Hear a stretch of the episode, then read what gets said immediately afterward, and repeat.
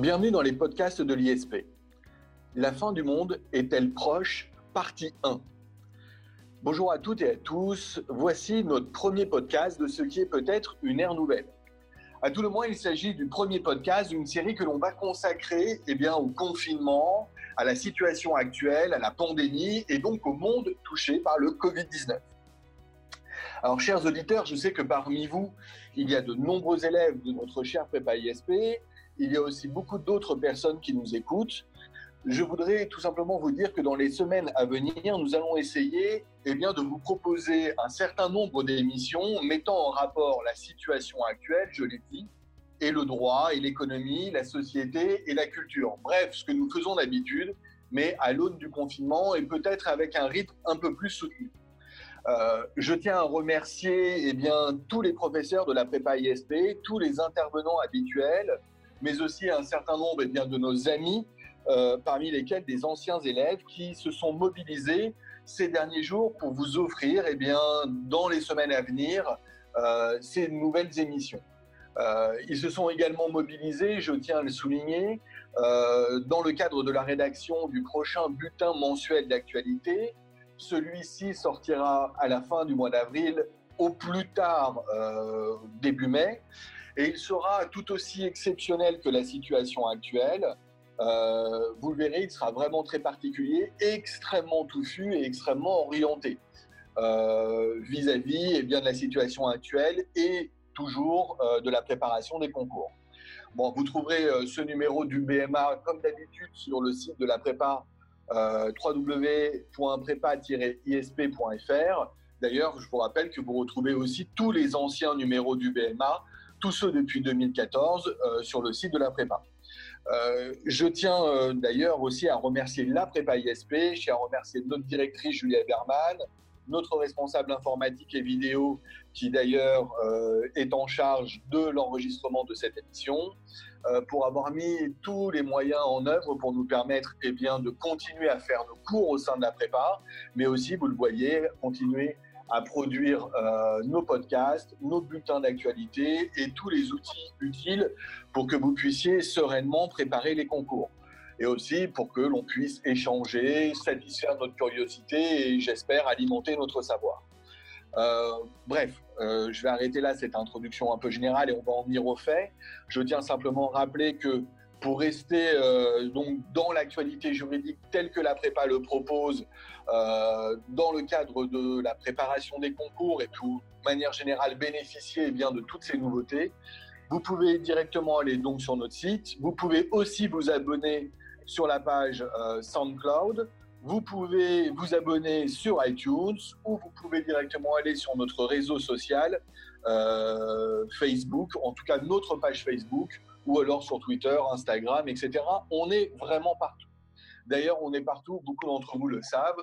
Euh, je tiens à vous féliciter tous parce que l'on a pu voir ces derniers temps, justement sur les réseaux sociaux l'IFP, que vous êtes tous très solidaires.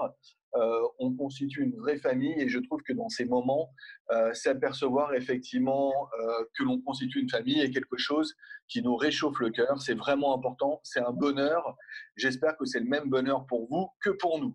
Voilà. Alors, mes derniers remerciements euh, vont aller à Samir Amal, qui est professeur d'institution politique à Sciences Po et aussi enseignant de culture générale à la prépa ISP, qui est un habitué de nos micros. Samir Amal, est-ce que vous m'entendez? Je vous entends très bien, Jacob. Bonjour Samir Amal, j'espère que vous vous portez bien. Bonjour, bah, tout va bien, j'espère que vous aussi. Et j'espère que tous nos auditeurs également. Alors Samir, Amal, vous allez nous accompagner pour cette première émission. C'est même vous qu'on avait choisi d'intituler. Alors pour rappel, hein, cette première émission donc s'intitule La fin du monde est-elle proche? Partie 1. C'est comme les derniers films Avengers, ça veut dire que la fin du monde peut tout à fait se faire en deux parties. Euh, moi qui suis un grand fan de Marvel, j'approuve totalement. Plus sérieusement, il semble, Samir Amal, qu'on y soit. Euh, jamais depuis 30 ans, vous allez nous dire d'ailleurs pourquoi 30 ans, l'effondrement de nos sociétés n'a paru aussi proche. Euh, le coronavirus actuel, le Covid-19, a fait ressurgir le spectre de la fin du monde dans les colonnes, dans les médias et même dans nos pensées en tout cas la fin de l'humanité. Ça, c'est sûr. Oui, oui, c'est sûr. Qui aurait, pu, qui aurait pu penser que la consommation d'un pangolin en Chine causerait des dizaines de milliers de morts et le confinement de près de 4 milliards de personnes? Oui, et pourtant, euh, pourtant, pourtant, le spectre euh, de la catastrophe n'est pas nouveau. On va beaucoup en parler, mais vous allez aussi nous expliquer qu'il est aussi vieux que le monde. Euh, on va faire référence, je crois, au déluge biblique. On va faire référence eh bien, à la guerre nucléaire, celle qui n'a pas eu lieu. Euh, au final, euh, Samir Amal, euh, détrompez-moi, mais ça doit faire 2000 ans que les hommes ont peur de la fin du monde. mais j'ai une question pour vous, Samir Amal. Est-ce que c'est pour bientôt la fin du monde? Ah, J'en ai aucune idée, Jacob. Je ne suis pas oracle, je ne fais pas d'œuvre de divination aujourd'hui. Alors, c'est vrai que ma question est plutôt mal posée, Samir Amal. bon, de toute façon, ça tombe bien que vous ne soyez pas oracle. On a suffisamment de prophètes comme cela qui s'invitent sur les plateaux télé des chaînes de télévision d'information en continu.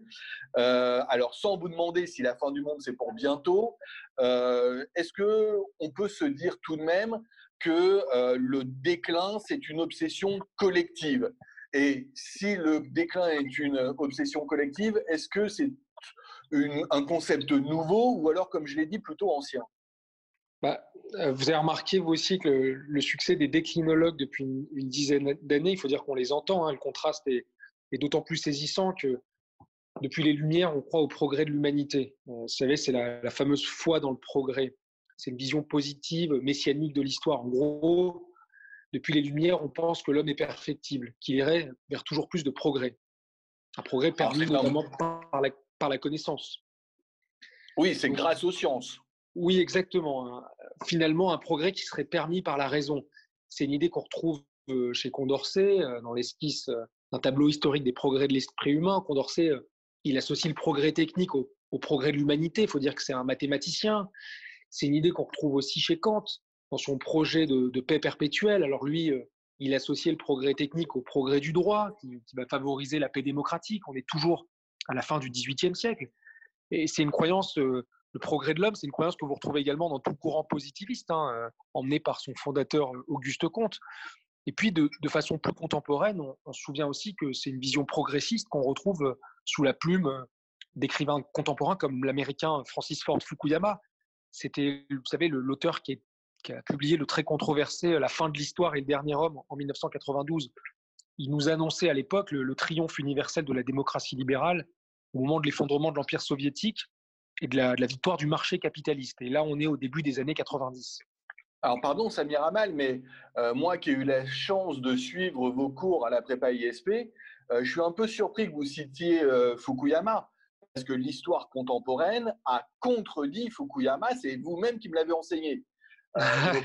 D'ailleurs, ça a contredit l'optimisme des Lumières. Alors, effectivement, ça serait si la démocratie libérale avait gagné. Euh, si le capitalisme avait rendu les hommes heureux. Alors, alors qu'on a quoi aujourd'hui? On, a le on a eu le totalitarisme dans les années 30-40, euh, on a eu le fanatisme, on, voit des atteintes aux droits de l'homme, euh, la barbarie, aujourd'hui le populisme, et puis ce qu'on a coutume d'appeler aujourd'hui les démocraties illibérales. Donc finalement, le sens de l'histoire, c'est pas toujours davantage de progrès. Alors, c'est la raison même pour laquelle euh, les thèses du déclin sont en vogue. Oui, il y a beaucoup d'intellectuels qui, surfent sur la thèse du déclin. Moi, je me rappelle d'un bouquin d'un économiste français qui s'appelle Nicolas Bavrez en 2003, publié La France qui tombe. C'était un livre sur le déclassement économique de la France. Je me rappelle aussi du bouquin d'Éric Zemmour, Le suicide français. On est en 2014 à l'époque, hein. c'est plus de 400 000 exemplaires écoulés. Et il parle de quoi? Éric Zemmour Il raconte la destruction ou la déconstruction de l'État et de la nation française depuis 1970. Je pense que vous vous rappelez aussi, Jacob, du, bouquin de, Michel Houellebecq, Soumission, on, est en 2015, hein, un roman d'anticipation euh, qui reprend en filigrane la thèse de la décadence de l'Occident. Et puis, euh, je pense également à, Michel Onfray, qui a publié plus récemment, en 2017, un, bouquin qui s'intitule Décadence de Jésus au 11 septembre, vie et mort de l'Occident. Et on est toujours dans la thèse du déclin de la civilisation judéo-chrétienne. Alors, il n'a pas peur de dire hein, qu'elle est en phase terminale et qu'elle est rongée, cette euh, civilisation, à la fois par l'échec du libéralisme économique, qui a appauvri les pauvres, qui ne rend pas les gens heureux, et puis de l'autre côté par le dynamisme de l'islam, qui serait porteur d'une nouvelle spiritualité euh, au cœur même de l'Europe. Oui, mais là, justement, euh, Samir Amal, euh, on parle de l'échec du libéralisme, euh, on parle du déclin de la civilisation judéo-chrétienne. C'est plutôt l'effondrement donc de cette, du, judéo-christianisme dont il est question. On ne parle pas encore de déclin de l'humanité à ce stade-là. Oui, là, effectivement, dans les thèses, la thèse de, de Onfray ou la thèse de Zemmour, on est plus dans la thèse de la grande substitution ou du grand remplacement pour faire référence au, livre d'un écrivain qui s'appelle Renaud Camus, qui avait publié ce bouquin en 2011, euh, retentissant, Le Grand Remplacement, qui, a été très repris à l'extrême droite. Et on est effectivement, vous avez raison, dans le déclin de l'Occident. Mais en fait, cette thèse du déclin de l'Occident, il n'y a rien de nouveau. Oui, c'est ce que je disais en introduction. Euh, ça fait 2000 ans que l'on y pense parce qu'on en parle depuis la chute de l'Empire romain, si je ne me trompe pas. Oui, c'est l'antique euh, peur de la décadence, en fait. Hein. C'est une peur qui a, touché toutes les époques dès euh, le XVIIIe siècle, déjà, Montesquieu, euh, dans un bouquin de 1734 qui s'intitule Considération sur les causes de la grandeur des Romains et leur décadence, abordait cette, question de la décadence, de la chute de l'Empire romain. Euh, en 1847, il y a un, peintre qui s'appelle Thomas Couture qui lui consacre une œuvre entière, que vous pouvez d'ailleurs aller admirer au musée d'Orsay, enfin, quand on sortira du confinement, qui s'intitule Les Romains de la décadence. Euh, en 1922, c'est le philosophe allemand euh, Oswald Spengler qui aborde euh, dans le déclin de l'Occident cette thèse qui était prophétique peut-être. Et puis en 2002, c'est un écrivain français qui s'appelle Emmanuel Todd qui, dans Après l'Empire, essaie sur la décomposition du système américain, applique en fait la thèse de la surexpansion impériale aux États-Unis en faisant le parallèle avec l'Empire romain en son temps. Donc vous voyez, c'est pas une nouveauté, Jacob. Alors, ce que vous nous dites, Samir Amal, si je comprends bien, c'est que le déclin, euh, plus qu'un phénomène de mode, c'est une constante dans le temps qui aurait touché tous les empires. tous les empires, toutes les sociétés. Oui, oui, tous les empires, effectivement, et toutes les sociétés, mais c'est le destin des empires. Hein. Un empire en chasse un autre. L'histoire ne serait finalement qu'un cycle. Et après la grandeur, on a la décadence. Euh, pensez à toutes les civilisations, toutes les sociétés, les pharaons, euh, l'Empire babylonien, euh, la civilisation de l'Indus, les Mayas, les Incas, la, la Russie tsariste, l'Empire ottoman, bref, aucun empire n'y a échappé. Imaginez ce qu'était l'empire colonial de la France, l'empire colonial de la Hollande, l'empire colonial du Royaume-Uni, de la Grande-Bretagne, et ce qu'il en reste aujourd'hui finalement? Alors, ce que vous c'est ce que vous disiez il y a un instant, hein, si je ne me trompe, c'est que la chute est donc encore une fois une constante et a toujours été dans la vie des hommes c'est un phénomène euh, naturel que l'on attend, que l'on prédit. Oui, des hommes et des femmes, hein, depuis euh, qu'Adam et Ève ont été chassés du Jardin d'Éden, la Bible, elle est pleine d'épisodes catastrophistes. Vous parliez du déluge tout à l'heure. Est-ce que vous savez que cet épisode de pluie et d'inondation catastrophique qu'on appelle le déluge, vous le retrouvez dans des dizaines de cultures. Vous le retrouvez dans des textes mésopotamiens, grecs, dans le Coran qui parle de Noé, dans la tradition indienne, dans la mythologie scandinave. Bref, il y a une constante de la punition divine des hommes qui ont péché. De toute façon, les catastrophes, c'est toujours la même histoire. C'est celle de la fin d'une civilisation qui est corrompue et de son remplacement par un nouveau monde. C'est ce qu'explique très bien le philosophe Hicham Stéphane Afeissa dans un livre paru en 2014 et intitulé La fin du monde et de l'humanité, essai de généalogie du discours écologique.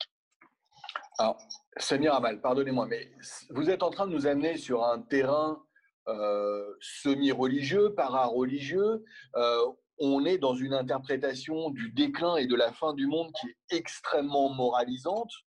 Euh, c'est la théorie du châtiment que vous êtes en train d'exposer. On est en train de payer quelque chose.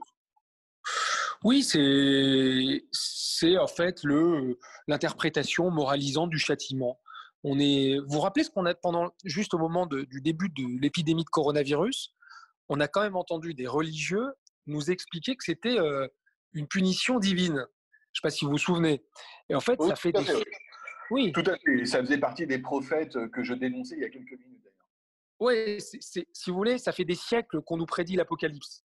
Euh, les mystiques et les prophètes en tout genre, de Nostradamus à Rasputin, en passant par David Koresh, vous rappelez du gourou de la secte de Waco au Texas qui a fini assiégé par le FBI. Ah Mais finalement, ouais, finalement, on a quelque chose de, nouveau aujourd'hui, c'est l'état de la nature et ce que nous faisons subir à l'environnement.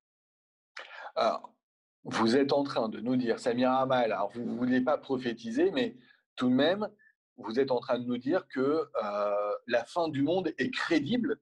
Alors, je sais que c'est l'intitulé de ce podcast. Euh, je sais que lorsque l'on a préparé l'émission, on a choisi cet intitulé un peu marquant, euh, justement pour lancer notre série de podcasts sur les coronavirus. Mais la fin du monde est crédible selon vous, Samir Amal Non, ce que j'essaie de dire, Jacob, c'est que dans les thèses qui sont sur le marché aujourd'hui, c'est davantage la fin de la vie. J'ai envie de dire que pour la première fois dans l'histoire de l'humanité, le religieux a rejoint le scientifique. Les, prophètes ne sont plus des oracles. Aujourd'hui, c'est des scientifiques. C'est le GIEC, le groupe euh, intergouvernemental d'experts sur l'évolution du climat, euh, qui sont des gens compétents, sérieux, qui s'appuient sur des données scientifiques. Et c'est eux aujourd'hui qui nous disent attention, non, mais Samir Amal, là, vous êtes en train de passer à autre chose. Maintenant, vous faites référence à une crise environnementale euh, à mère nature. Oui, là, c'est la crise environnementale. Il y a quand même un, consensus des scientifiques et des climatologues sur le réchauffement climatique. Malgré ce que disent les climato-sceptiques, on voit bien l'augmentation du niveau des mers, euh, la survenance plus fréquente de catastrophes naturelles, je n'invente pas, l'épuisement des ressources, la disparition euh, d'espèces entières. C'est pas moi qui le dis, c'est le WWF. Près d'un quart des espèces animales et végétales ont disparu depuis le milieu du XXe siècle. Et ça, c'est à cause des activités humaines. Donc, c'est pas un scoop. L'humanité utilise aujourd'hui une planète et demie par an pour satisfaire ses besoins. Et si on regarde les projections, d'ici à 2030, à ce rythme-là, l'écosystème ne sera plus en mesure d'encaisser le choc. Est-ce que ça vous dit quelque chose le, jour du dépassement de la Terre? Alors, si vous me posez la question, Samir Amal, euh, bon, vous savez que je suis un grand fan des, des blockbusters euh, américains. D'ailleurs, je l'ai avoué en introduction de cette émission. Euh, moi, ça me fait penser, enfin, la fin du monde, les derniers jours de la Terre, ça me fait plutôt penser à Will Smith dans un film d'il y a quelques années, dont je ne retrouve pas le titre, mais un film que je conseille en cette période parce qu'il est, enfin, peut-être pas parce que du coup c'est anxiogène, mais un film que j'avais beaucoup aimé avec Will Smith où il était le dernier homme sur Terre. Je ne saurais plus le retrouver. Je me rappelle moi, je me rappelle très bien, ça s'appelle I Am a Legend. Je suis une légende. Oui, ouais, mais vous n'êtes pas très loin. Le jour du dépassement de la Terre, en fait, c'est tout simplement la date de l'année où l'humanité est supposée avoir consommé l'ensemble des ressources que la planète est capable de régénérer en un an. C'est des ressources qui sont normalement renouvelables. Donc concrètement, ça veut dire quoi? Qu'une fois passée cette date, l'humanité va puiser de façon irréversible dans les réserves de la Terre. Et là, elles ne sont plus renouvelables cette fois. Le bois, le poisson, la viande, le coton, les céréales, le pétrole, le gaz, l'eau, le fer, etc. Finalement, pour le dire euh, très prosaïquement, le jour du dépassement de la Terre, c'est le moment où on a tout claqué. Alors, Samir mal, je vais peut-être encore ironiser et j'espère que personne ne prend mal mes propos. Euh, ils ne sont pas forcément sérieux, mais c'est peut-être ma façon euh, finalement d'édulcorer un propos très anxiogène. En tout cas, pour moi, il est anxiogène. Si je comprends bien, il faut tout arrêter. On va arrêter le monde moderne. Je vais arrêter de commander des sushis. Ça, c'est un raisonnement petit bourgeois, Jacob. Mais par exemple, mais il faudrait arrêter de manger de la viande ou alors en consommer qu'une fois par semaine, peut-être, ou une fois par mois. Non, mais ce, jour du ce que j'essaie de vous dire par rapport à cette crise environnementale, c'est que le jour du dépassement de la Terre, qui est calculé tous les ans par une ONG américaine qui s'appelle le Global Footprint Network, et d'ailleurs c'est son fondateur qui a inventé le concept d'empreinte écologique, eh ce, ce jour du dépassement de la Terre, il avance un peu plus chaque année. On doit être autour du mois de juillet. En gros, ça veut dire qu'en six mois, on a claqué toutes les ressources renouvelables de l'année. Ça veut dire qu'en fait, on vit à crédit pendant les six mois de l'année les, six, les six prochains mois de l'année. Donc, on, est en train de créer une dette écologique qui est monstrueuse, mais forcément, il faudra bien payer la facture un jour. Donc, quand on détruit notre habitat, eh ben, on n'aura pas de planète de rechange. Donc, pour vous, euh, ce qui est le mythe ancestral de la fin du monde devient parfaitement crédible et il prend une tournure euh, tangible, je dirais, euh, au regard de l'écologie. et par notre façon de consommer le monde. Oui, c'est ça, c'est la, surexploitation du, capital biologique de la planète. C'est une réalité qui est, confirmée par les faits. Hein. Je, crois qu'il faut être sérieux. Qui peut contester aujourd'hui la surpêche? Vous me parlez des sushis, mais on puise dans les, dans les stocks de, poissons qui diminuent. Les émissions de carbone. En huit mois, on rejette plus de CO2 que ce que les océans et les forêts sont capables d'absorber en un an. Euh, qui peut contester les pénuries d'eau dans le monde? Qui peut contester aujourd'hui la désertification et l'érosion des sols en raison notamment de la déforestation? Donc, moi, je vais retenir un chiffre, Jacob. Hein. En 2050, on aura besoin de l'équivalent de deux planètes pour se nourrir. Ah, je, ne connaissais pas euh, cette euh, affirmation qui prend les traits d'une sentence. Je la trouve absolument sidérante. Au vu de ce que vous nous dites, est-ce que l'on peut affirmer, Samir Amal, que euh, nos hommes politiques, en tout cas euh, bon, les plus récents, on va dire, du 21e siècle, hein, euh, peut-être même avant, mais que nos hommes politiques n'ont pas pris la mesure exacte des risques, que les gouvernements n'ont pas fait ce qu'il fallait? Alors oui et non parfois on, est optimiste. C'est vrai, quand vous regardez ce qu'on a fait en France, par exemple, avec la COP 21 en 2016, c'était à Paris. On était ravis, on a accueilli 195 pays, on s'engageait tous à réduire les émissions de gaz à effet de serre, c'était historique. Mais après, so what?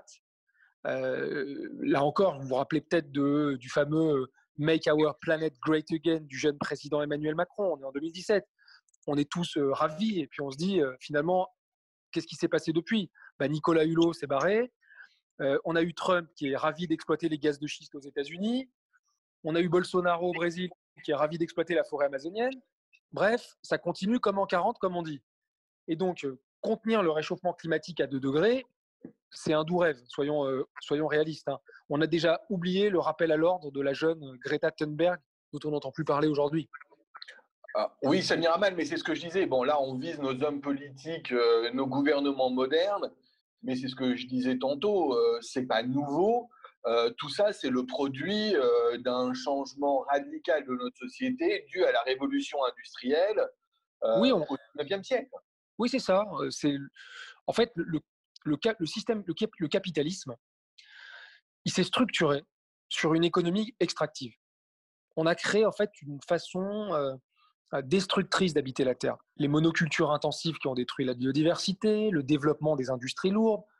Et finalement, depuis la, depuis la, révolution industrielle, on est rentré dans une ère géologique que les scientifiques appellent l'ère anthropocène. Alors, littéralement, c'est l'ère de l'humain.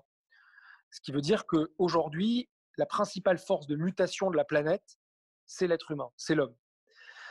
Et euh, c'est cette ère anthropocène qui fait qu'on a aujourd'hui altéré la biosphère pour nos propres besoins.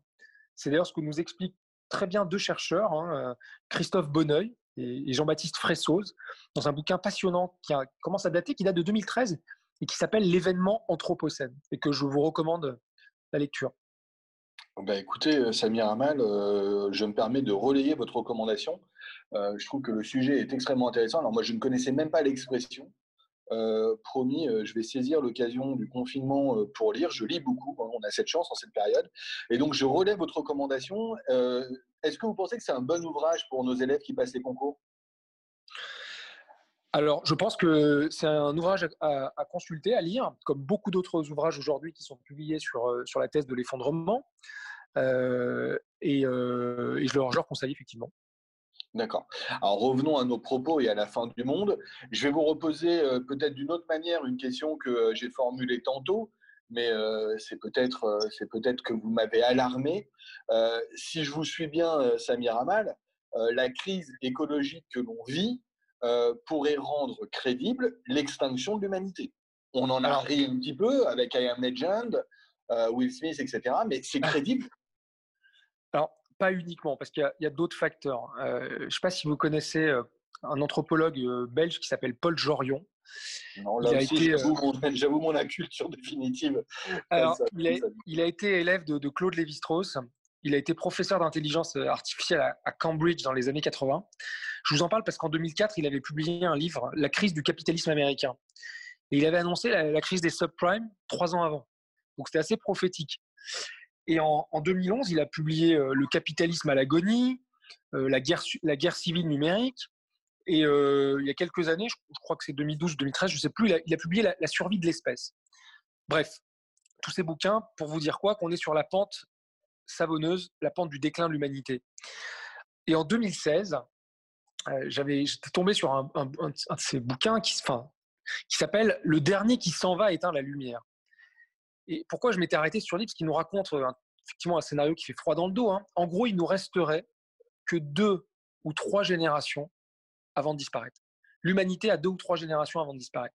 Alors évidemment, maintenant qu'il y a le coronavirus, on dit ah bah, ça a été prédit, etc. Alors deux ou trois générations, euh, euh, c'est pas beaucoup. et en face, vous avez des gens qui vous diront ça va, ça fait des siècles qu'on entend les savants, les cartomanciens qui nous prédisent la fin du monde. Donc finalement, il y a rien. avait prédit la fin du monde pour 2012. Exactement. Donc il n'y a rien de nouveau sous le soleil. Sauf que cette fois, on s'appuie pas sur des mouvements d'astres ou euh, des, cartes ou euh, euh, des, divinations. On s'appuie sur des données objectives. Et c'est ça qui change tout, Jacob. C'est ce que vous nous disiez tout à l'heure. Ce sont des données objectives qui permettent effectivement de rendre la thèse crédible. Oui, mais en plus de la crise environnementale, Paul Jorion, ajoute deux domaines dans lesquels on peut constater une perte totale du contrôle de l'être humain, qui peut nous amener donc à prophétiser la fin de l'humanité. Un, la crise de la finance capitaliste, avec tout ce que ça, toutes les limites, hein, inégalité, pauvreté, absence de régulation. Bref, on touche là aux limites d'un système qui repose sur l'idée de croissance, alors même que nous sommes dans un monde qui est caractérisé par la finitude. Ça n'a pas de sens. c'est vrai, c'est vrai, c'est vrai. Je vous suis sur ce point. Euh, quel est le deuxième argument euh, de Paul Jorion? Alors, son, le deuxième domaine dans lequel euh, j'ai annoncé, c'est la, complexité des systèmes automatisés. En fait, Jorion nous dit qu'on aurait déjà lancé le processus de deuil de notre espèce avec les robots. Tout simplement parce que, selon lui, les machines intelligentes pourront nous survivre et nous remplacer, Jacob. Pensez d'ailleurs à tous les développements aujourd'hui sur l'intelligence artificielle. Oui, alors, on a parlé des, de la raison religieuse, on a parlé de la crise écologique, de la crise financière. maintenant, c'est les robots. bon, moi, je suis un pessimiste de nature, mais on ne jouerait pas un peu à se faire peur Est-ce qu'au fond, Samir Amal, il n'y a pas une tendance ces dernières années à ce que l'on appelle la collapsologie? Alors, je, sais pourquoi vous me dites ça, euh, parce que vous faites référence à un bouquin qui a eu un bon succès de librairie de, Pablo Servigne et, Raphaël euh, Stevens, hein, Comment tout peut s'effondrer. Ouais, petit manuel de collapsologie à l'usage des générations présentes. Bouquin euh, de 2015, et d'ailleurs ils ont, ils ont récidivé en, 2018 avec un bouquin qui s'intitule Une autre fin du monde est possible. C'est vrai que à propos de la, crise du, Covid, moi j'avais écouté ce qu'avait dit Pablo Servigne, euh, il avait une image pas mal. Il disait c'est une crise cardiaque générale qui montre l'extrême vulnérabilité de nos sociétés. Et euh, cette euh, collapsologie, c'est vrai qu'elle est tendance. Hein, je crois qu'il y a un master à l'université de Cergy-Pontoise sur la collapsologie. Et si vous allez sur Facebook, vous avez des groupes entiers qui drainent des milliers de participants, qui se font des apéros collapso et plus si affinité. Alors, sans même parler, sans même parler de, de groupe Facebook ou d'un master euh, universitaire. Euh, je crois que le Premier ministre Édouard Philippe, euh, il y a quelque temps, a fait lui-même référence à la, thèse de l'effondrement. Alors, il y a fait oui, parce qu'en fait, il avait cité un, livre de Jared Diamond qui était paru en 2006. C'est un biologiste et géographe américain. Alors, collapsologie, ça vient d'ailleurs de l'anglais. Hein. Collapse, ça veut dire effondrement. Oui, oui, j'ai oublié de le préciser, c'est tout à fait. Oui, mais vous savez, en France, on avait déjà des collapsologues. Hein. Il y avait euh, Yves Cochet, qui était ministre de l'Environnement de Lionel Jospin, euh, juste après Dominique Voynet. Donc, euh, je crois que vous en souvenez peut-être, si vous étiez déjà. Oui, je, oui, oui, j'avais déjà un certain âge et je, m'intéressais déjà à la politique au début du XXIe siècle. J'ai cet âge-là, Samir Abal, merci de me le rappeler. je m'en souviens bien. oui, je m'en souviens bien. Et d'ailleurs, on peut peut-être dire que à force de parler de thèse de l'effondrement et de collapsologie, on revient toujours à cette sempiternelle question presque existentielle, mais du point de vue presque de la cité, de nos sociétés, est-ce que notre civilisation peut s'effondrer Oui, parce qu'en en fait, là, on n'est plus, comme je le disais tout à l'heure, on n'est plus dans l'eschatologie millénariste. Euh, là, quand vous prenez la thèse de Pablo Servigne, qui est un ingénieur et qui est docteur en biologie, et vous regardez, prenez euh, son, copain, son camarade, qui est Raphaël Stevens, qui est lui euh, un expert en, résilience des, des, systèmes sociaux écologiques. Alors, eux, ce sont des scientifiques. Ils s'appuient sur des travaux scientifiques. Et ils nous disent que la civilisation industrielle, telle qu'on l'a constituée depuis plus de deux siècles, elle peut, elle peut pas continuer sur sa trajectoire.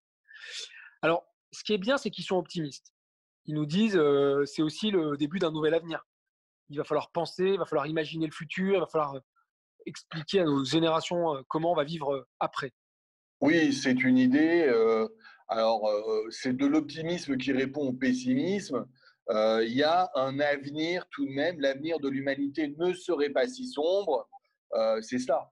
C'est ce que vous nous dites, Samir Amal, et c'est ce que nous disent ces auteurs. Ouais, alors moi personnellement, je vais être honnête, hein, moi j'en sais rien. si je le savais, euh, euh, je serais déjà avec un, collier, euh, avec une, une toge et un me balader dans la rue en, criant repentez-vous comme dans Game of Thrones, je serais devenu un prophète. Donc je n'en sais rien du tout. Mais c'est sûr que l'avenir de l'humanité dépendra effectivement de notre capacité à gérer la technologie, d'une part, et dépendra de l'exploitation des ressources d'autre part. C'est à peu près ce que disait connaissez Stephen Hawking Oui, oui, Stephen Hawking, oui, tout à fait.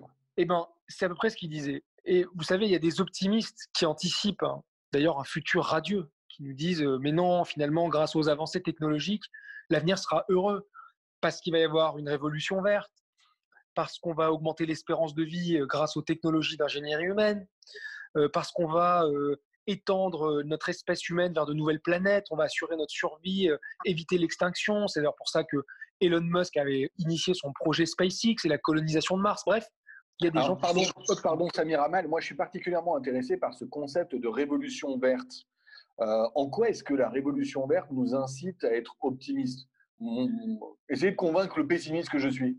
Ah, eh ben, je ne sais pas si vous connaissez un économiste américain qui était, qui était devenu un, un vrai gourou de l'économie mondiale qui s'appelle Jeremy Rifkin. Oui, bien sûr. Eh ben, Jeremy Rifkin, l'année dernière, il, avait publié. Chacune de ses sorties, je me rappelle, chacune de ses sorties était prophétique d'un point de vue financier. Et on attendait ce qu'il allait dire et ça a entraîné des mouvements sur les marchés financiers internationaux et les banques centrales américaines, européennes, etc., modifier leur taux d'intérêt en fonction de ses prévisions. Exactement. Exactement. et l'année dernière, il a publié le New Deal vert mondial. Alors apparemment, on pourrait en quelques années construire une société qui fonctionne à 100% grâce aux énergies renouvelables. Sauf qu'il faut pour ça que les États investissent, qu'ils acceptent de faire très rapidement la transition. Et c'est en ça que les économistes là sont précieux parce que finalement on revient au processus de destruction créatrice dont nous parlait euh, euh, l'économiste Joseph Schumpeter. Qu'est-ce qui va être détruit? Bah, La réponse de Jeremy Rifkin, c'est de nous dire la civilisation qui est fondée sur les énergies fossiles. Et ça, c'est demain, 2028. Et qu'est-ce qui va se créer? Eh ben, Une civilisation fondée sur les énergies solaires et éoliennes. Oui, si on est encore là. Oui? Si nous sommes encore là. Si on est encore là. Mais là où réside son optimisme, justement, c'est de nous dire en fait que ça va être les marchés eux-mêmes qui vont assurer la transition. En gros, c'est le capitalisme qui va aller vers ces technologies vertueuses. Alors, par appât du gain, mais le résultat, sera le bon et qu'on devrait assister tranquillement à une troisième révolution industrielle. Donc après le chemin de fer, après les réseaux électriques, bah, bienvenue à l'information, aux imprimantes 3D, aux énergies décentralisées, à la société 100% renouvelable écologiste. Voilà. J'entends la parole optimiste, euh, mais alors j'ai évidemment pas vos, références et vos cultures, mais euh, les quelques-unes qui sont les miennes de référence euh, font de moi peut-être un oiseau de mauvaise augure, mais j'ai l'impression qu'il y a au moins autant d'anticipation pessimiste et autant d'analyses pessimistes qu'il y a de propos optimistes comme ceux de Sévigné ou de Rifkin que vous venez de nous rapporter.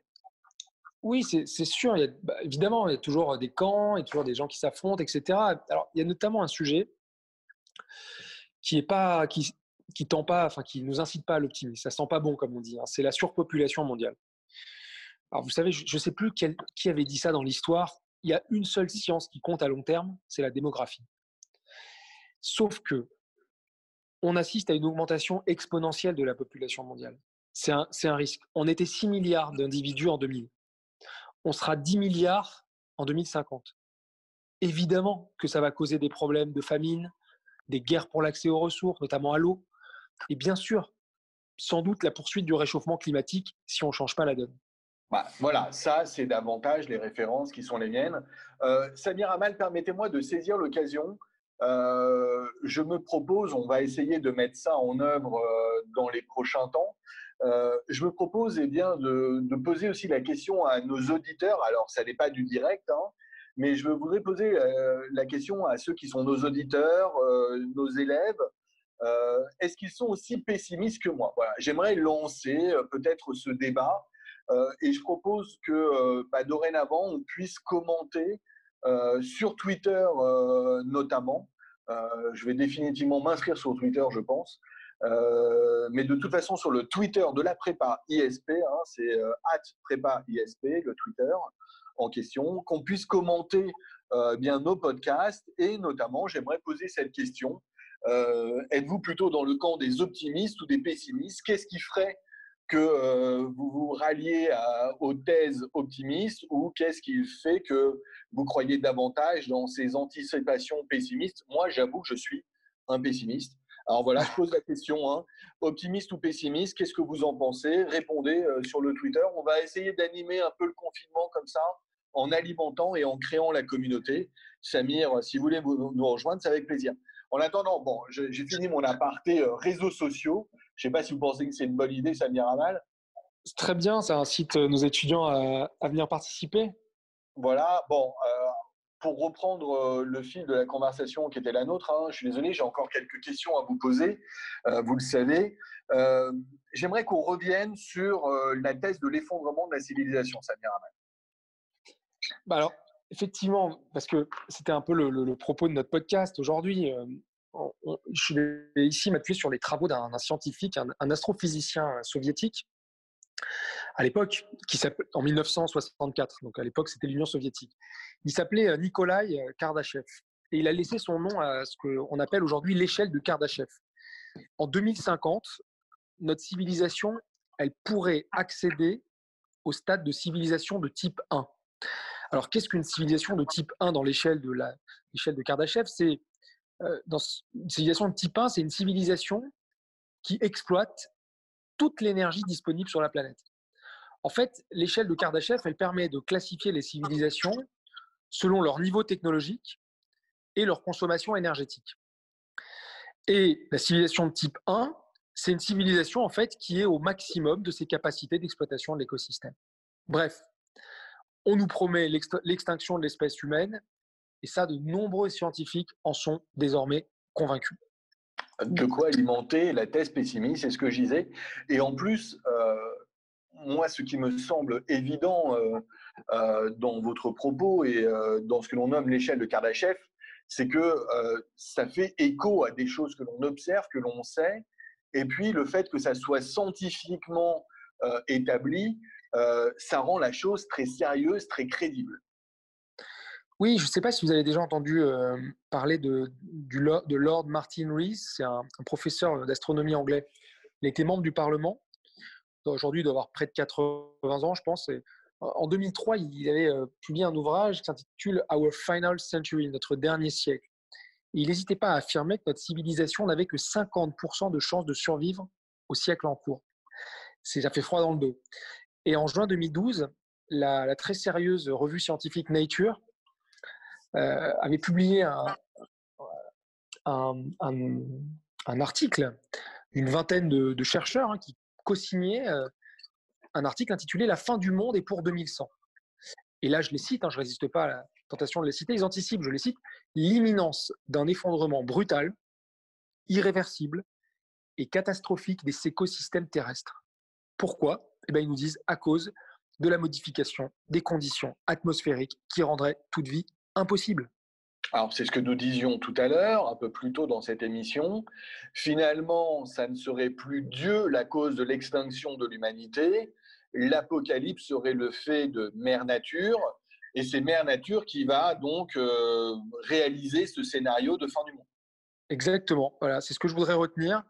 C'est ce qui me semble intéressant euh, dans ce podcast. C'est que finalement, on a recyclé, il y a un recyclage culturel de la peur ancestrale de l'extinction. Mais paradoxalement, elle est rationalisée désormais. Pour le dire en fait très simplement, on voit plus la main de Dieu, donc le fameux châtiment divin dans la fin de l'humanité, mais une responsabilité des hommes eux-mêmes qui sont accusés de détruire l'écosystème. Donc dans ces conditions, la nature, elle devient vengeresse. Elle se venge. Et la plus belle et dramatique illustration, c'est ce qu'elle nous a envoyé et qui nous pousse aujourd'hui au, confinement et à réaliser cette euh, émission à distance, eh bien, c'est le virus mortel. Alors, vous êtes en train de nous dire que euh, il, faut, euh, il faut considérer que ce qui se passe en ce moment, il faut considérer que euh, le coronavirus Covid-19 doit euh, être appréhendé comme un signal d'alarme qu'il faut que l'on change. C'est ce que vous suggérez. En tout cas, c'est ce que suggèrent certains scientifiques, que l'exploitation continue des ressources, que la modification de notre environnement a des conséquences. Évidemment, c'est pour ça que j'ai envie de vous donner rendez-vous pour vous teaser un peu dans un épisode 2 qui sera consacré à la fin du monde. Et là, on parlera, si vous le voulez bien, plus spécifiquement des virus et des grandes pandémies. Oui, parce que par exemple, on n'a pas parlé de ce qui s'est passé il y a un siècle et qui n'a pas pourtant entraîné la fin du monde et on fait le parallèle hein, avec la grippe espagnole. Euh, merci Samir Amal. Euh, bien écoutez, je ne peux que dire que on a hâte de vous retrouver euh, pour ce deuxième épisode de la fin du monde. Donc voilà de quoi lancer d'autres séries. Merci Samir Amal. Merci Jacob et je vous dis à très bientôt. Alors, euh, juste quelques mots pour euh, conclure. Donc, euh, je en profite pour teaser, hein, au-delà, teaser la suite de cette série spéciale confinement des podcasts de l'ISP. Donc, en conclusion, simplement pour dire à tout le monde que vous n'attendrez pas longtemps avant d'avoir le deuxième épisode de la fin du monde par Samir Amal.